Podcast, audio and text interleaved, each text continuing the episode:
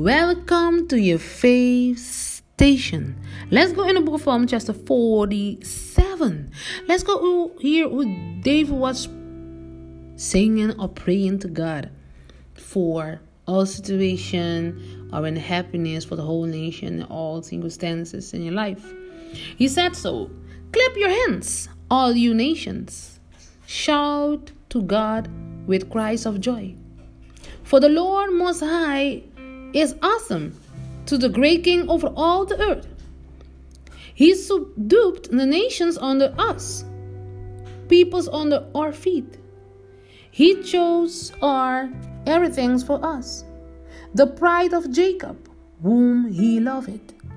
God has ascended amid shouts of joy.